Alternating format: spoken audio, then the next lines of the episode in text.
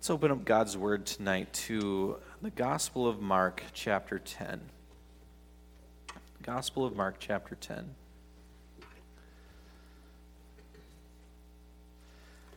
I will admit to you that this is one of the passages of the Scripture that challenges me a lot. This is one of those passages that just sticks with me, and uh, I revisit it often um, in my life. And so, um, as we read that, or as we read and we reflect on that, so I just thought that would be good for you to know because this is a sermon and a passage that has impacted me a lot over the years. So, so Mark chapter 10, verses 46 through 52.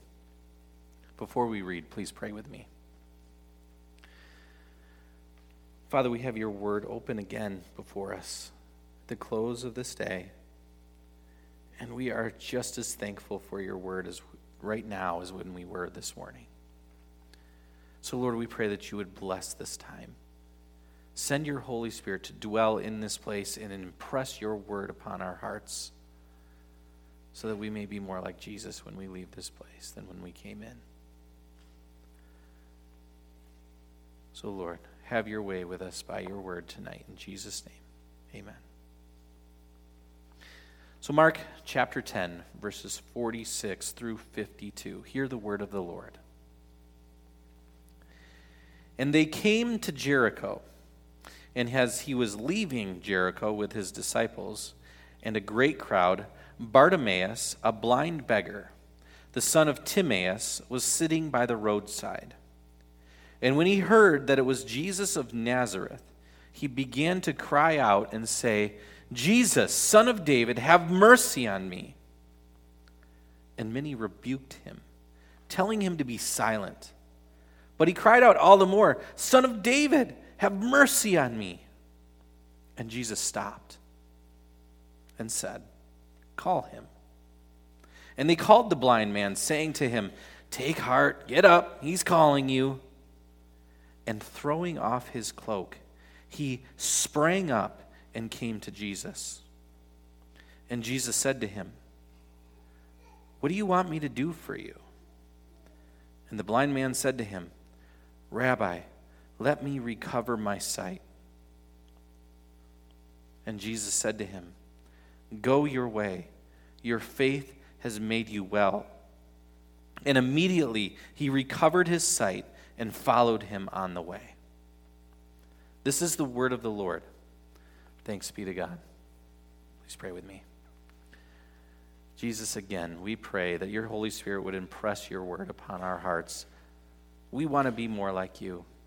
Open our eyes to how you are challenging us in this passage, in your word tonight. In your holy name we pray. Amen.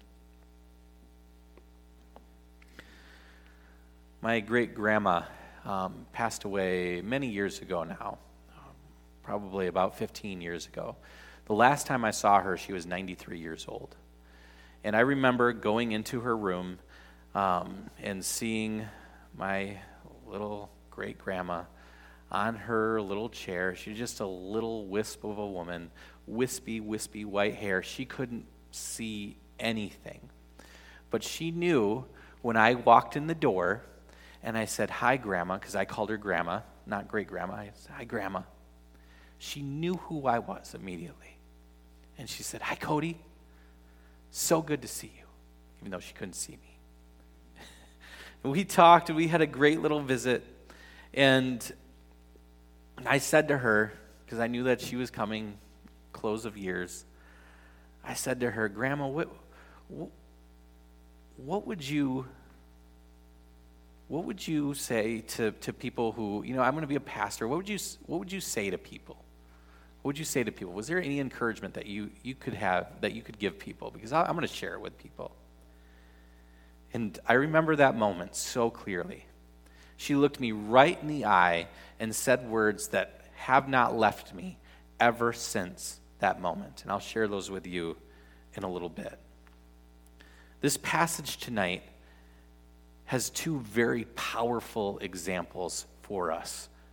Two very powerful examples that we need to be shaped by tonight. And the first one is Bartimaeus. Bartimaeus is this blind beggar sitting alongside the road. He's a nobody. He's got nothing. He can't work for himself. He has to be led to the road, and he is only thing he can do is sit on the side of the road with his cloak draped across his knees, most likely, and just beg for coins, beg for money. And he's doing so as everybody is proceeding to Jerusalem to celebrate the Passover. And he's sitting there along the road, and everybody's passing him by, and he hears a name. He hears the name of Jesus of Nazareth. Jesus is coming his way. And it's here that we hear him call out with the vision of a blind man. He doesn't see Jesus of Nazareth, he sees Jesus the Messiah. And he cries out, saying, Jesus, son of David, have mercy on me. This dirty man alongside the road can't see anything. Jesus, son of David, have mercy on me. He calls out to Jesus not as Jesus of Nazareth, but Jesus the Messiah, the son of David, the one who was to come. And it's here that we see his passion. He does not stop, he's agitating everyone around him. They want him to be quiet, let them process along the way. And finally, Jesus stops and he says, Call him. And what happens next is quite a picture. We see Bartimaeus spring up, literally spring up, the word is spring up from where he's sitting. His cloak presumably goes flying. Any coins he had in it goes flying to anything that he had collected. And he is going to Jesus. What does it look like to spring up? I like to think of it as when you see the troops come home from a deployment. And I saw it once on, on TV where the troops were coming home into port and they were filing off of the ship and all of their families were sitting and waiting for everybody to come through the gates. And, and for some odd reason, the camera person happened to just have their camera drifting across the families. And there was a woman there, a mother with three kids. And the moment they saw their dad, every single one of those kids sprang up, sprang up, and made a beeline toward their father's hips. And he embraced them and loved them and picked them up and talked with them and laughed and cried with them. It was a beautiful picture. But they sprang up, sprang up and went to their dad. I see Bartimaeus' response in much the same way. For when hearing that he was called, he sprung up as if lightning had struck underneath him. Casting off his cloak, he goes to his proclaimed Savior, his proclaimed Messiah. And Bartimaeus, with his simple and profound acts, puts my faith to shame. How often, after a hard day, do I think, oh, I'm tired. Oh, I need my bed. Instead of, I need my Savior. I'm worn out. I'm exhausted. I need my Savior. I think about my bed. I think about medicine that might make me feel a little better. How often do we get hung up on our struggles that are right in midst of us that we fail to see the Savior passing by and right in front of us? C.S. Lewis says that we are far too, uh, far too easily pleased with ourselves. Far too easily pleased. And he says this in, in The Weight of Glory. He says, We are half hearted creatures, fooling about with drink and sex and ambition when infinite joy is offered to us. Like an ignorant child who wants to go on making mud pies in the slum because he cannot imagine what is meant by an offer of a holiday at the sea. We are far too easily pleased, he says. But what is most powerful about Bartimaeus' example for us is his conviction about who Jesus is. We touched on this lightly already, but Bartimaeus calls Jesus the Son of David. This is a messianic title, and it is only mentioned in Mark only once by Bartimaeus. And Bartimaeus' call is a prelude to Jesus coming into Jerusalem. The people in just a few verses are going to be shouting, Hosanna! Hosanna! Hosanna! Hosanna is, is a term that is a very significant one. It, it has a double meaning that are very similar, but double meaning. Hosanna means you are the only one who can save us, and you are the only one able to save us. You have the power to save us, and you are the only one that can save us. Bartimaeus sees Jesus as his Hosanna, his Messiah. So he calls Jesus the Messiah, but what does he do when he gets face to face with Jesus? can't see him, just brought up to him. What does he do face to face with Jesus? When asked what he wanted, Bartimaeus says, Teacher, I want to see again. I want to see again. Believing that Jesus is the Messiah, he maybe had the passage from Isaiah in mind, where it says that the eyes of the blind will be opened and the ears of the deaf are unstopped. These are actions of the Messiah. Opening the eyes of the blind was only the work of the Messiah. Bartimaeus is rock solid in his conviction that Jesus is the Christ, the anointed one of God, and he alone is able to heal him. And he is alone is the only one that he can approach to heal him. He is his Hosanna. So Bartimaeus leaves his cloak, leaves his change on the ground, and he says, I want to see. And what happens? Jesus says, Go your way. Your faith has made you well. He receives his sight back. Immediately he recovered his sight. And then what does he do? Jesus says, Go your way. What is Bartimaeus, Bartimaeus' way now? It's to follow Jesus. It's to follow Jesus. So, what's the point? We are called to be Christ focused and Christ followers. When things are hard, when things are easy. Every moment of every day, we are called to follow Jesus. Ephesians 5 says, Be imitators of God, therefore, as dearly loved children, and live a life of love, just as Christ loved and gave himself up for us as a fragrant offering and sacrifice to God. My grandma said to me, my great grandma said to me all those years ago, when I said, Grandma, what is an encouragement I could give people? She looked me right in the eyes and she said, Cody, just tell people to bring their burdens to the Lord and leave them there. Bring your burdens to the Lord and leave them there. That's exactly what Bartimaeus does. He brings his burden to the Lord and he leaves them there and then continues along the way, following Jesus every step of the way, following him into Jerusalem. That's example number one that we see in our passage. The second one that we need to be shaped by is Jesus himself. If we are to be imitators of Christ, what is happening from his perspective? Jesus is on his way to die. He's on his way from Jericho to Jerusalem.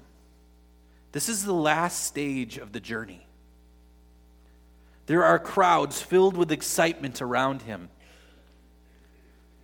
Yet, who does he pay attention to? Who does he stop for on the road? It's the forgotten, it's the broken, it's the lost. in this journey of faith that, that we're all on, friends, we're called to be imitators of Christ, to follow him along the way. So, my prayer for all of us this week, this month, this year, for the rest of our lives, with every breath that we take, is that the Lord would open our eyes to see people around us, situations around us, with the vision that He has, so that we may see things the way that Jesus sees things. Be imitators of God, therefore, as dearly loved children, and live a life of love, just as Christ loved us and gave himself up for us as a fragrant offering and sacrifice to God. Again, I pray that the Lord would open our eyes to see people in circumstances with the vision and the love that Jesus had and has for us because he dearly loves us and he calls us to love others. In the name of the Father, Son, and Holy Spirit, amen. Please pray with me.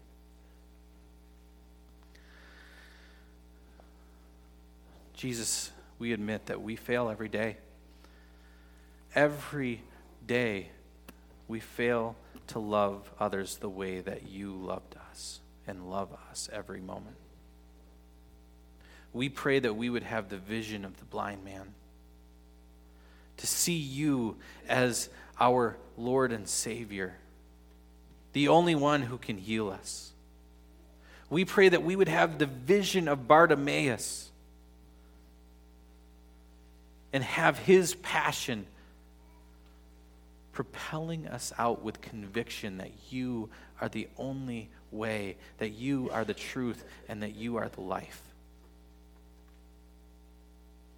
Help us, Lord, to live that way and to love the way that you love us. We pray all this in your holy name, Jesus. Amen. Let's sing a song of response. May the mind of Christ, my Savior, number 291. I believe it's in the gray hymnal.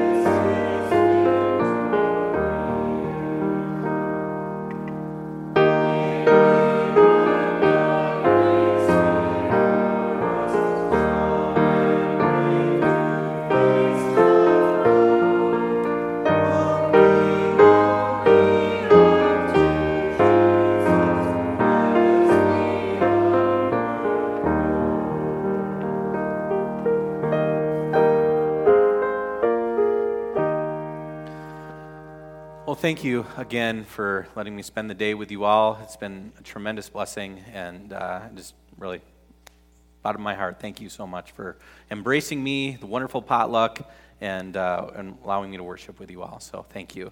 Please receive this blessing as you go. May the love of God the Father, the grace of Jesus Christ, and the power and the presence of the Holy Spirit be and remain with you all. And all God's people said, Amen. May go in peace.